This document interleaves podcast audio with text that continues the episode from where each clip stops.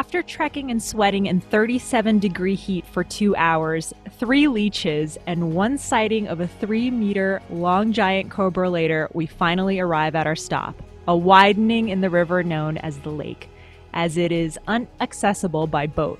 Unsurprisingly, we are the only people here. Hashtag Cambodia. Welcome to the Roaming the Earth podcast. I am your host, Drea Castro, and I am here with Whitney Saldaba. Whitney is a true world citizen born in a small Eastern European country of Latvia and now living and working all over the world. She speaks six languages and has lived in six different countries, now residing in the UK. For the first half of her career, she worked as an international news journalist covering news stories all around the world. At the moment, she works as a communications officer at NATO by day and as a career advisor and a master's student at Harvard University by night. Hi, Whitney. Oh, so nice to uh, so nice to be talking to you. Um, so nice for having me here. First question I have for you: I checked out your Instagram. You're traveling all the time. You're a jet setter. Can you share with us why you've been drawn or called to roam the earth? So I think my story starts way before myself because um, my my mom and my grandmother they grew up uh, in the Soviet Union. So having lived in the Soviet Union under the Iron Curtain, where you can't really travel, you're not allowed to go further than certain boundaries.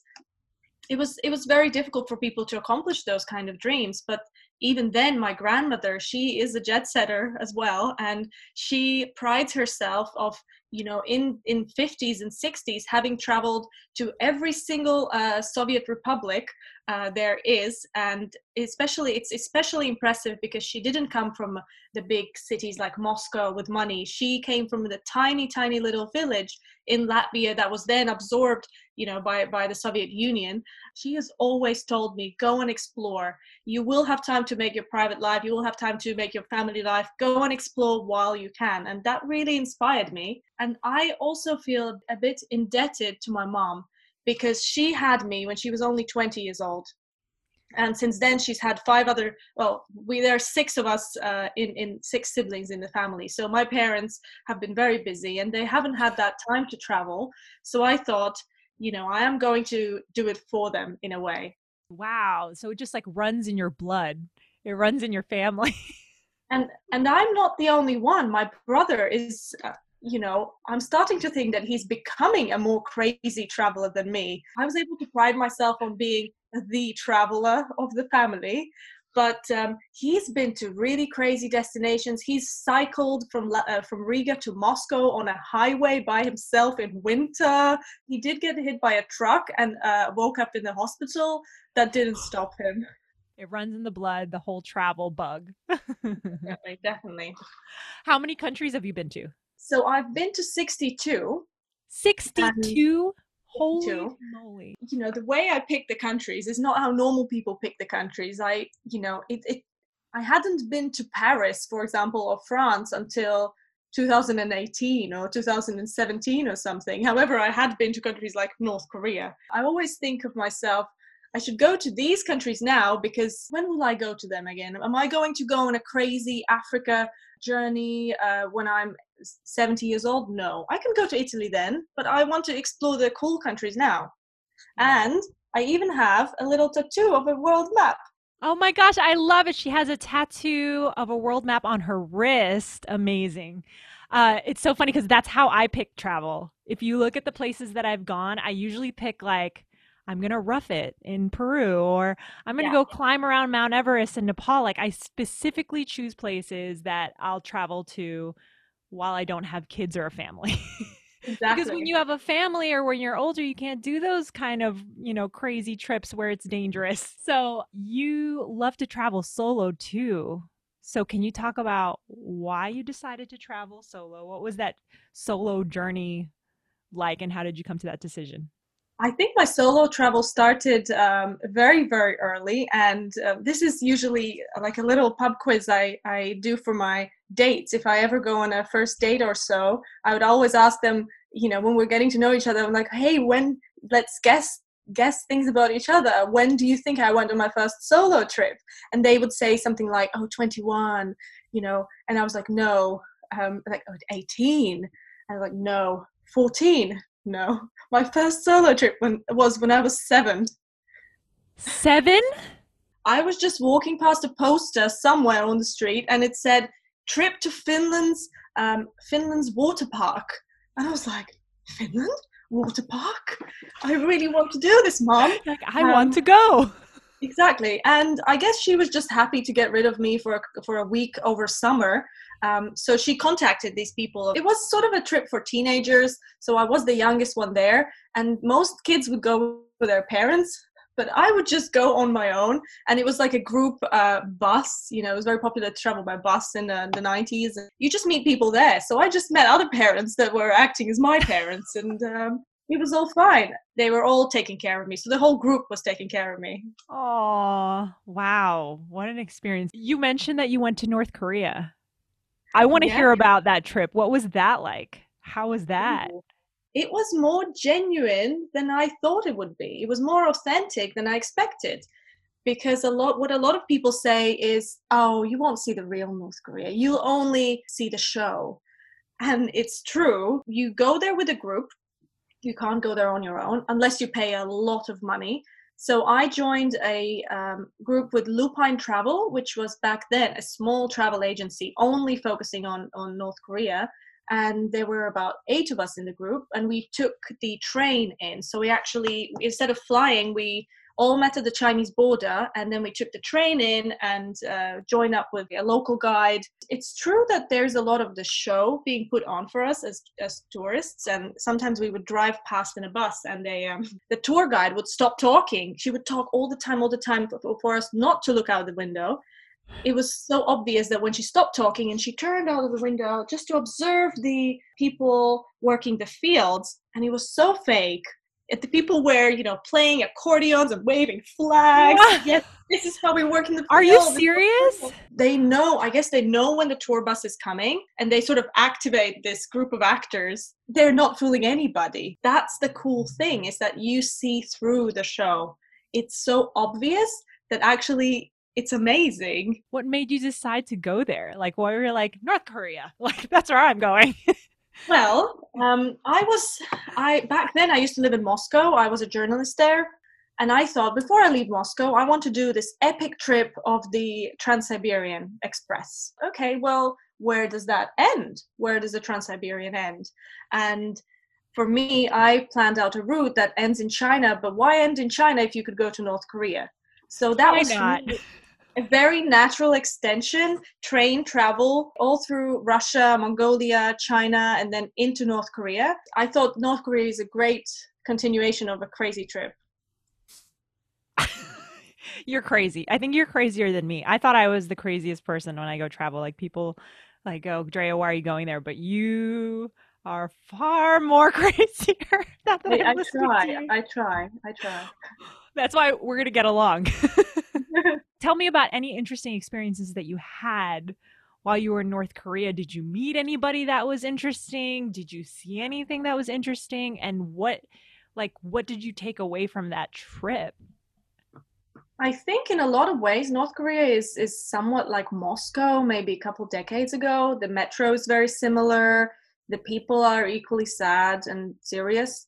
Um, However, really? it's it's in a it's a very oppressive state, and actually we well, me and two Icelanders who were there um, as tourists. However, they call themselves tourists. However, they were actually making a documentary about North Korea. So obviously, I paired up with them to go and do crazy things. They had done a lot of research. I didn't do that much research about places we'll be staying, and there's only one hotel in the capital where tourists are allowed to stay, and it's on a peninsula. It's on a little island, uh, even an island, connected by a bridge, so you can't get off it. I'm just so shocked right now listening to you. Like you mean you can't get off this island? Like they make you go to the hotel, you're not allowed. Like what? Can you walk around the island? um, Not really, no. You shouldn't really leave the hotel. Once they bring you back after a day of activities, say you've been, you went to the circus, um, and you saw, you know, you went to see the statues, etc. The, uh, and then the, if, when they bring you back to your hotel, you're meant to stay at the hotel. Icelandic guys, they had read that apparently in this hotel, since it's full of foreigners, they have a spy, something to do with spies, like a espionage espionage floor. Okay, so apparently it's on floor five, and and that's why uh, apparently there isn't a, a button five in the elevator. And at first I didn't believe them. I thought these are just stories. But when we got to the elevator, the elevator for the guests, actually there was no button five. It was just floor four and floor six. Oh my god. This is strange. And we lived on floor 14. So it was nowhere near us. So we thought, okay, well, we're going to explore. We're going to explore this hotel. We're going to find floor five. And um, so one of the evenings, we just set out and um, we tried to take the normal elevator. It didn't bring us to floor five. We tried to take one floor up, one floor down, but as soon as we enter that floor, there are already guards in front of the door, and there's no stairs to get to floor five. So it's pretty impossible. So we kind of gave up the idea. But the next morning, just before we had to check out, we saw that the staff uh, elevator where the clean that the cleaners use um, we, we just thought oh look there's a door open towards the staff elevators and we thought well why not take a look so we just took a look and went, oh my god oh my god floor five it's there it's there so obviously the three of us get inside this elevator we go to floor five and the door opens and it's just a tiny little i guess a waiting room with two doors on either sides. Just a huge infrared camera right in front right in our faces as soon as the elevator opens. So you can't really escape it. We kind of like peek out and before the elevator leaves we sort of put in our arm so the elevator doesn't close. The elevator actually started squishing one of my friend's hands and drove away. We're like okay let's just let's just call the elevator again. You can go to floor five but you cannot go away from floor five you can't call it to floor five. We were trying and trying, and first we were trying to hide our faces from the camera as if there are that many foreigners. But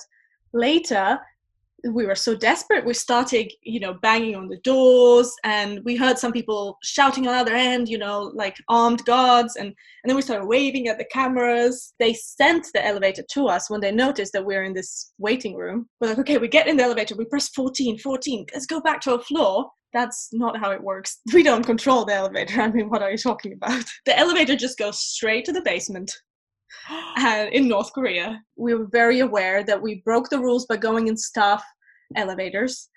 Um, but we were, of course, not stupid. So I quickly deleted all the videos of my camera. This uh, Icelandic guy, he actually hid the videos. He hid the oh, card and replaced it with another card.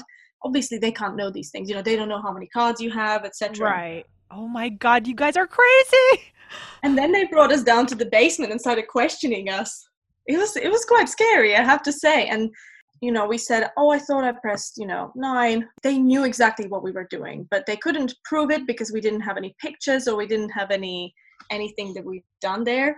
But I do think we probably got our tour guide in in in trouble and this is this is something that kind of hurts uh, to know because you, you don't know how she's treated afterwards. You know, she was then blamed for not watching after her tourists, etc. So while it was fun and games for us, I, I, do think she got in trouble, and I definitely saw her being told off by these guards later.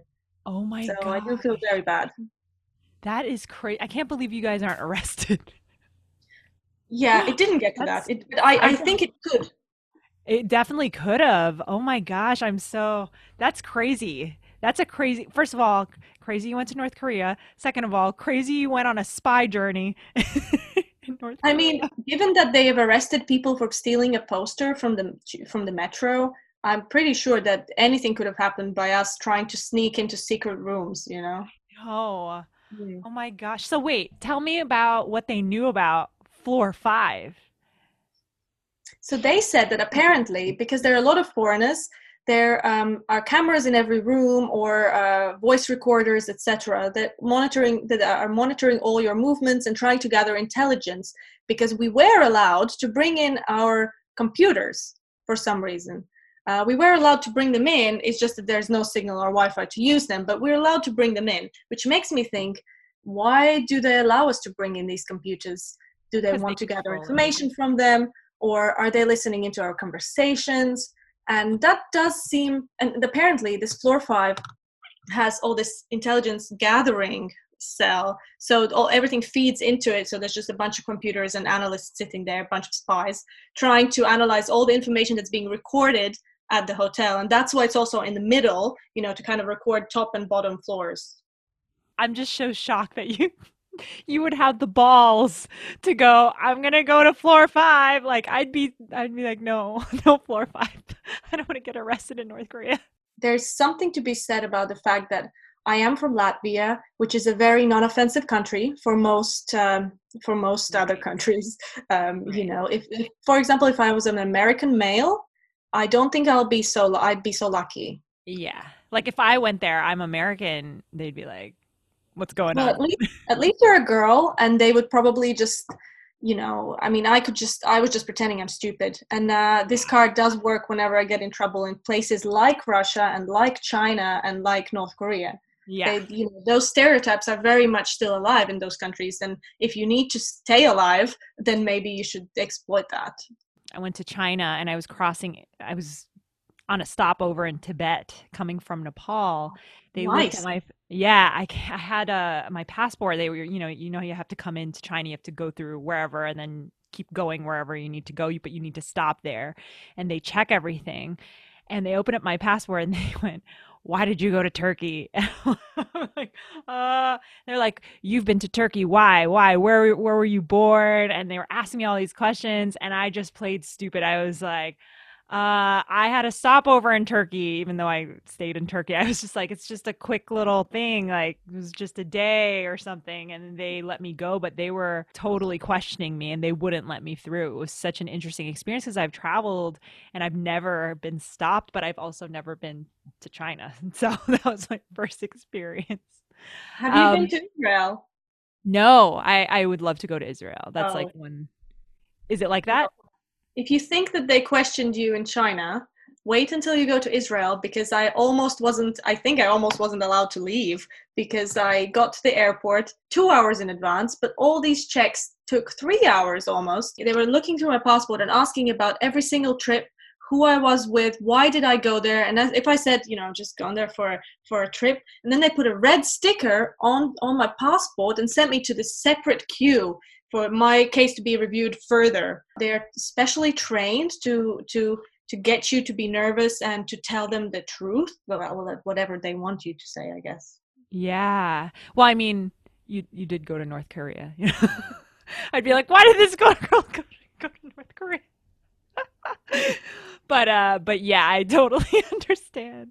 What is your most meaningful or memorable place that you've been? I would say my top three places are uh, or top four. I couldn't I couldn't choose. Um, one of them is Estonia. It is an absolutely fantastic weekend getaway. Tallinn is an it, I mean, I hate this expression, uh, a hidden gem, but it is a hidden gem, especially in winter. It has the best rated in Europe Christmas market. It's absolutely magical. They have these little old pharmacies and these little, you know, it's everything's medieval and spas and just the snow and everything's very cheap. And you get to eat these viking meals like an elk soup. It's ah. so lovely.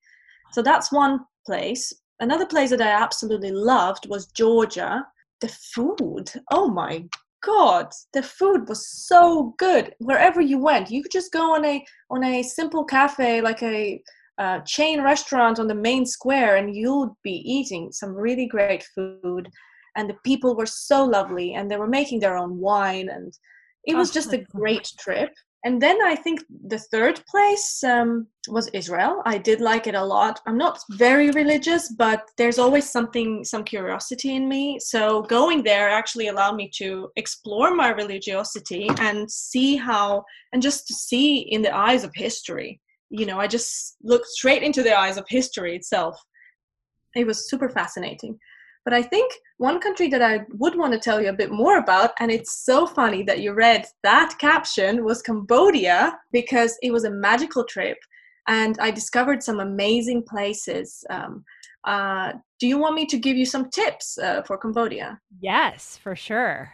For sure. So, So number one, um, I took a yoga course. it was like a yoga retreat called Hariharalaya, and it was absolutely incredible. You leave your phone at the door for the whole five, seven days, however long you stay there, and you only eat vegan. Every night there are song and dance, and then meditations. And the best part of this yoga retreat is that it's right next to Siem Reap, which is where all the t- beautiful temples are and you can also go for sunrise uh, yoga on the temple or oh you can just go by yourself and do yoga at the temples. It's absolutely magical. And you can get bicycles. They give you bicycles to ride around little villages. It's just wow wow. That sounds amazing. I, i've always wanted to go to cambodia. I actually um, so I've been in front and behind the camera. I'm a producer and I'm I've also acted in front of the camera and I actually played a Cambodian character a few years ago. So I did a bit of research on the culture and who uh, this character was and and just I I'm dying to go so hearing your recommendation is just lovely. We've talked about how you like to solo travel a lot like why is that? Like I'm not like I need to travel with somebody. I've traveled alone and it's great and there's benefits to it but usually I'll end up like making a friend on the way. And that's just how I travel. So it's interesting to me when I meet somebody that's like, nah, like I want to travel by myself and I want to know why. Well, I guess first of all, I work with people in my everyday job and I'm always talking to somebody. I work in communications or in journalism. So I'm all I'm I I'm sort of expected to be curious and and engaging with others in my everyday life. So when I'm when I'm not working, I just like to explore my own world um, and just soak it in, read a book perhaps, and sit down or just journal. My ideal travel day would be something like ride a bicycle around a local village, sit in a cafe, drink a local beer as you read a book or journal by yourself, and there's warmth coming from everywhere, and you have like maybe three beers, I guess, you know. Once in my life, I'm going to go on a solo travel trip as an adult, and then I'm going to do that. I'm going to ride a bike, go to a cafe, yeah. chill and relax. Yeah. It's, it's not for everybody. I would say if I'm out there for um, experiences and maybe doing something active, I wouldn't want to do that alone because you want to share that. But if I'm there just to relax and uh, solo travel is, is, is good, I guess now that I am a little bit more grown up, um, no, no longer in my 20s, I've hit my 30 um, last year. And actually, today is my birthday. Uh, happy birthday! Tomorrow. tomorrow. Tomorrow.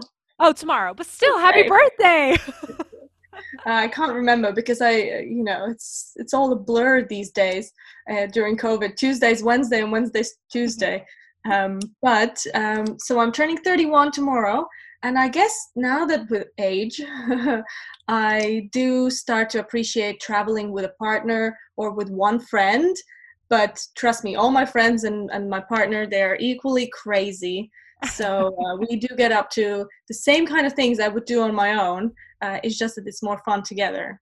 I did go once on a solo travel to to Joshua Tree. It's like local, it's somewhere that's close, and I decided that I was going to go out there. And there is something to be said about just being able to do what you want, not having to worry about anybody, oh. and just being on your own. And then I wanted to go to this. There's this one location on top of the mountains, and you see the whole like Palm Springs. You see the whole valley, and it's this beautiful view. And I just decided I'm gonna go sit there and do nothing for like however long I want to. So that's you know that's that's a special you know time for yourself that you don't usually get when you're with others because you're worried you know worried about what they feel and absolutely. Uh, you know be considerate of that. So it's nice. I get it. I do agree with you. I do agree with you and I, I think it comes from the fact i don't want to say selfish but i am a bit selfish in that regard because when i'm traveling you know i want i want to do what i want to do. And when i'm with other people it's okay with one i'm with one other person because you always have enough time to do what both people want to do because there's only two of you. Every single trip when i where i was with more than just me and one other person actually goes at the bottom of the list of my trips. You know maybe i'm more like you that i like more extreme choices. If i were to go out with a group of friends and we were to pick a place to eat or uh, activities to do it will not be going to a club or lying on a beach. It might be going and swimming in, ca- in a cave. And right. not a lot of not a lot of my friends would choose that. Right. Yeah and that's me you know all the way like lying on a beach, I could only do that for so long. I gotta be snorkeling at a yeah. like a weird island or something oh, off the I coast, or something like crazy, or going on a, in a pirate ship. Like it has to be something a little bit more interesting because I could do that any day here mm-hmm. in California. Like why? You know what I mean? yeah. Definitely a lot more adventure. So I I get it, but yeah, it's it's definitely different when you're alone. It's special. It's it's mm. a different kind of experience. I have to do more of that and I have to remind myself to just like go off and travel somewhere on my own. That is a good reminder. when else when else will you get to do this if not now? You know, you you'll be married in no time, you'll have kids and you will never travel alone if you don't do it now. This is how I think. Actually, one more thing I wanted to add about yeah. Cambodia is um, that quote that you read from my Instagram caption that actually came from a lovely place I stayed in called Rainbow Lodge. And whenever I have recommended this place to other people, every single person has come back to me and said two things. Number one, this was the best part of my trip in Cambodia. And number two, and I don't prior to prior to the second point, I don't tell them about this dish. I don't tell them. However, they all say, and oh my god, I tried this dish and I was like, I know it's coming. The fish curry in a pi- pineapple. So what they do is they have uh, cut half of pineapple and they mix some pineapple juice and they put in a fish curry caught from the local river in the national park. And they make this fish curry inside the pineapple with pieces of pineapple. And it truly is the best dish that I've ever had in my life. And I almost feel like I could just go to Cambodia, and go to this jungle lodge, which is an eco lodge, and it takes several hours to get to because you need to take the bus from Phnom Penh. Then you need to then you stop in the middle of nowhere uh, on a bridge, take a boat inside the national park, and then you hike for a little bit to get to this lodge. But even I would make this journey just for this curry. That sounds amazing. I you have to go there. To go get this pineapple curry. Uh, one thing about me, I love food. Like one of the reasons why I love to travel is because I love to taste the local cuisine. So knowing that, that is definitely. If I go to Cambodia, I'm gonna do this thing. Question: Do you need uh, for for since you have to hike in and all that? What about your luggage? They they have someone take care of that. They, they have, basically the people who take you on the boat. They are paid by the hotel, the not the hotel, the lodge, uh, and the lodge is owned by is it Australian or New Zealand too? It's not local. It's not a local lodge. However, they employ all local people to give them jobs in this lodge because there really aren't any other jobs or businesses around. So it's actually really feeding the local community. Um, but these two Australian, New Zealand guys um, own this place and, and they employ local people to carry your bags and to do all this. And when you sit and the best part of the, about this lodge is they only have 16 bungalows or at least they only had 16 bungalows when i was there a couple years ago. They they did say they were expanding across the river. Um, i'm not sure how it looks now which means that um, was it only eight bungalows? In any case very few bungalows so a very very small place and it's you feel like it's all to yourself. There's again no signal, there's no electricity unless the solar batteries have generated any. And this is where I interacted with the three meter cobra, and I went on a wild jungle trek where they had to cut open the passage with a machete because it's not really like a, um, a trail. Trek trail, yeah. I need to have that pineapple curry. You I do. need to taste this pineapple curry. That's amazing. Um, actually, there are a lot of interesting travel stories. Um, I have this one friend, and she is almost as crazy as me. And whenever we go on a trip together, those are the trips that turn out the craziest. And the very last trip we took doesn't sound too exotic. We went to North Macedonia and uh, Albania. But one of the nights we ended up shooting in the forest Kalashnikovs with local policemen for fun. What? How did that happen? So um, it was completely off season. It was so off season that there wasn't a single per- tourist in the city, the small city of Vlora, where we went.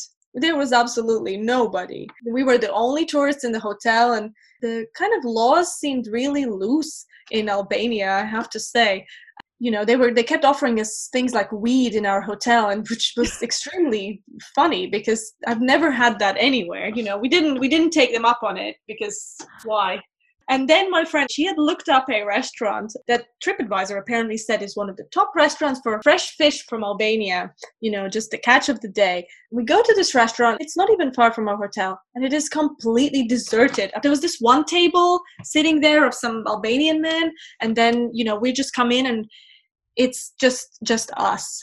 So we sit down and we order some wine and we had been quite tired from all the exploring of that day and we had took taken the bus from um, the capital.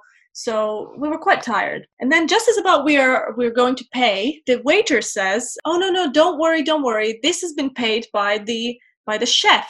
Who's this chef? I mean he's a very good chef first of all because this fish was great. Why would he you know buy us our meals? And we're the only clients, shouldn't you really, you know, or one of the only clients, shouldn't you make money? Right. Um, hadn't even seen this chef, and then he says, "No, no, no, I don't mean, I don't mean the cook. I mean the chef." So what he meant is owner of the restaurant. And we're like, "Well, where is this owner of the restaurant?" Just as we look to the side, this group of men we saw at the very beginning turns out is the owner and his friends, and they oh, just wow. some, some kind of Albanian men in their maybe early 30s, late 20s, you know, young guys, young guys. Oh, they're uh, like, hey. yeah, they're like, hey, but they don't speak a word of any other language than Albanian. They're like, hmm. I speak a few languages, but I do not speak Albanian. And they invited us to their table um, to have some more wine. So we just sat down, you know, we were chatting. Well, we weren't really chatting. I would just say drinking and and sitting there and, and just kind of laughing at them their attempts to speak english and they we all used google translate to communicate with each other. It was funny. We were just having a good time. But you know we were just there for a couple minutes uh, drank a glass of wine and and then they said hey girls it was been so fun through the waiter who did speak some english that apparently they want us to come back the next night at 8 p.m you were like okay and we're a little bit crazy. We are super trusty, and it could bite us in the ass one day, and we could end up in seriously dangerous situations, and and things could. There's so many stories where things could have ended really, really badly, and they didn't. The next day, so we show up at eight, and they're already waiting. Full table, six or eight Albanian men. Um, they already have a table laid out with the best seafood of the day, the best catches of the day, the best wine. Everything is ready for us you know we're like oh god i don't know what they want from us you have but, a uh, feast. uh, so you know we just sit down and we start laughing and talking and this chef really fancied me and the and his friend uh fancied my other friend you know we were just you know we are talking. None of us they, they were too shy to actually make any moves and we wouldn't we would have turned them uh, away. Apparently the chef the owner had a real liking to bunnies. So he, she, he just apparently upstairs had just crates and crates of bunnies that like bunnies and he just let them out and they're all roaming the restaurant and we just take a bunny and then um, how many bunnies? We, i don't know quite a quite a few bunnies. They were very very cute. But i remember how funny it was that a couple minutes later his uh, policeman friend comes in. So he had a friend policeman who was like a star policeman in town and you know he he wasn't like a, a policeman you'd see in the us or somewhere else he was wearing all bling bling you know like a rolex and you can tell what kind of policeman he is okay um, so anyways he comes in and you know he starts talking to us and his english is actually pretty good um, and he says, "Girls, uh, I just need to leave my gun on the table." So he just takes out his gun, just puts it on the table. We're like, "Ooh, can we take a picture?" And then we have a bunch of photos of us petting a bunny as we're holding a gun of a poli- local policeman. And then, and then, you know, we start talking about guns. And then I said, I told him that I went back in Moscow. I used to try and shoot a lot of guns in the shooting range um, for fun. And uh, but I never had the chance to shoot a Kalashnikov. And he was like, "Well, girl, I have a Kalashnikov in my house. Shall we go and shoot some Kalashnikov? And we're like, uh, yeah, yeah, yeah, okay, yeah.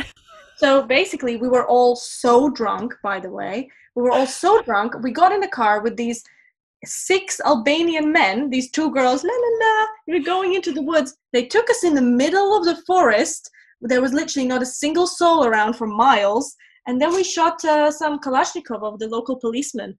This scenario, when you set it up, you know, two girls and six Albanian men um, taking them into the forest with guns. It doesn't sound great, but it came out so funny. And I still have these Kalashnikov uh, shells from the bullets um, as a as a uh, little uh, memorabilia of our uh, funny times in the Albanian forest. But these are just the kind of things that most people would say no to. But right. to me, that's what makes a good trip.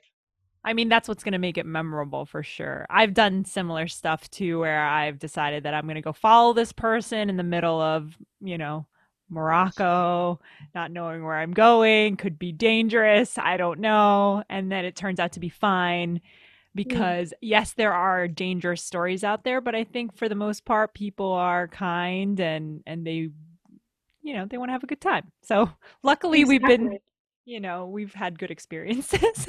and we've been sort of scared by this by the media. I used to be a journalist and you, you were a producer so you know how this works. You know everything's just sensationalized and they make you believe that the world out there is evil and dangerous but actually the majority of people are good people and they do want to help you and do want to give you genuine experiences. So i always try to say more yes uh, than no and and actually there's a really good tip. This is a tip for your listeners and tip for any women who travel alone. If you're ever unsure about a person or, or a group of men or a man who tries to invite you somewhere before you agree ask him if you can take a picture with him together. Every single time and this was not the first time when we've trusted people blindly like that. Every single time when these guys or a group of people allow us to take pictures of them together they are fine However, there have been instances where they were like, no, no, don't photograph my face. Don't, you know, don't do this. We're like, okay, well, we're for sure not going to hang out with you. But most people who are open to you uh, in terms of this kind of breaching the privacy in a way and allowing them to be, uh, uh, you know, photographed and documenting. Documented, exactly. Mm. That is a great tip. I've never actually thought about that, but thank you. That's amazing. Where are you going next? Like, where are you planning on going on your next trip when COVID 19 is over? I don't know what the situation is over there, but. Actually, this year was supposed to be the year of travel because last year I took a bit of a year off traveling, and um, maybe the timing hasn't been right for that because now I'm dying to travel.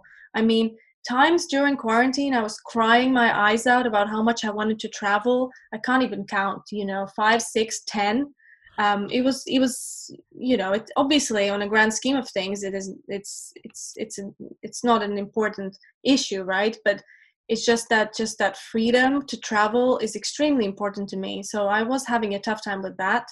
And yet i am grateful for the fact that i still have a job and health to actually pursue my travels once this is over. I was planning to get to 70 countries visited this year um, so I had, you know, cool trips like hiking in Kosovo and smoking shisha in Algeria and a romantic trip to Bali and all sorts of things like that. You know, I had planned all of these little adventures um, which didn't materialize. Um, and I'm not sure if they will because uh, because of how how this whole situation is going. I am scared of the second wave. But if it doesn't happen, if everything's fine, the next trip is going to be an African road trip uh, with local transport only from Morocco through Western Sahara, through Mauritania, through S- Senegal to the Gambia. And then from the Gambia, fly back. It's so strange because, you know, for people like us, we love to travel so much and it's like part of who we are. And this whole mm. situation has been so heartbreaking. It's been yeah. so hard because we're we have to stay home to serve one another right? So yeah. it's like it's such a strange strange time and it's been it's been this roller coaster of like i'm okay i'm at home i'll bake bread you know? And then to like no like this is so upsetting i'm gonna cry my face off today because i want to go see my family in london i want to go do all this stuff and you can't you know? And it's so strange because every time something major has happened in the world or in my personal life i've been you know, someone who would just escape somewhere. I would just hop on a plane and then go somewhere and just be like, I don't have to think about that. But that's not the reality. The reality is that for the first time, I think in my life, you really feel connected to everyone. And that's what Mhm. this whole thing has at least taught me. You know, like You we're think- connected. you need to think of someone more than just yourself and your immediate family. Yeah, it's such a strange, strange time, and it's forcing everyone to kind of do what we have to do right now. Most people, anyway. As I said, I'm pretty lucky to have a job that was that I was able to keep all during uh, COVID, uh, and I'm I'm pretty lucky, you know, in, in that I didn't actually get sick. But I do think that probably eventually we will get sick because for now there is no for in the foreseeable future there's no cure or vaccine or anything like that. I think for me, I started a lot of new interesting initiatives. Um, like I actually started my YouTube channel for my career advice and I'm now doing a very intensive study course for my degree. So I've just kind of done more things than I would normally, and I've also really, I'm really happy that it's sort of normalized what my evenings mostly are, which is at home, or you know, I'm not an extremely social person, like I said. Um, so I quite like spending time in my house and or by myself or doing my own projects. So now I'm glad that I'm not the only one because everyone else got to get a gist of that. I mean, that's why I started this podcast because I was like, I'm not doing anything. I got to do something. I got to f- live vicariously through other people's journey, you know? What's the one interesting item that you take with you when you travel? I don't have an item. However, there is an item that I always buy in every new country I travel to. And this is a non negotiable for me. And in fact, I won't leave a country or I won't even explore the city or the country I'm, I'm at until I get this item. So, this will be the first thing I do in any place I visit um, is find a sticker. And, and you would say, oh, that's so easy. However, stickers are very hard to come by magnets yeah everywhere you know postcards everywhere but when you ask around for a sticker you need to pop into several shops and when i was in vietnam i couldn't find a sticker so i had to buy a magnet that i made into a sticker in north korea no stickers just just uh, magnets that then again i have to make in sticker into stickers etc and i have this little pink suitcase um, which has all the stickers from all the countries I've ever been to. It looks absolutely amazing. Um, I do travel less and less with it now because of how much importance this piece of luggage has, and I'm a little bit worried of damaging it or damaging my stickers. Um, actually, I did have it on another suitcase before, and um, I had to transfer them. It was it was a really difficult ordeal to transfer stickers from one surface to another, so there was a lot of damage. However, you know, newer stickers are on top of them now, so it, it looks really lovely, and it's a big project of mine. I absolutely love this suitcase. Ta-da! Oh my gosh. Okay, so for for the listeners, she has this incredible suitcase that's just covered with all these stickers. It's beautifully colored. It's just like so many different places. It's uh, it's just oh my gosh. Yeah, I would be so scared that that would get damaged. It's all your memories. Wow. Exactly. You can't even see the original color through. You can just barely see it in some of the places because of how many stickers there are. And you you know, even if you do find a sticker, sometimes the stickers are just so huge. What's the one piece of advice you can give to a younger you? Ooh, this is a tough one because I truly think the younger me did everything right. Um, in a way, I think that she was going along her path. There was a lot of maybe disbelief that things would happen, but she was doing all the right things. So I guess what I would tell her is just believe in yourself and keep going. Don't look to the sides, you know, don't lose belief in yourself because it will happen. And everything, all the little mishaps or failures that I thought back in the time actually have turned into huge positives. For example, when I was younger, I was trying to get an internship at the Associated Press. And the first year I applied, I didn't get it. However, that year I ended up going to China and teaching English to high school kids for three months.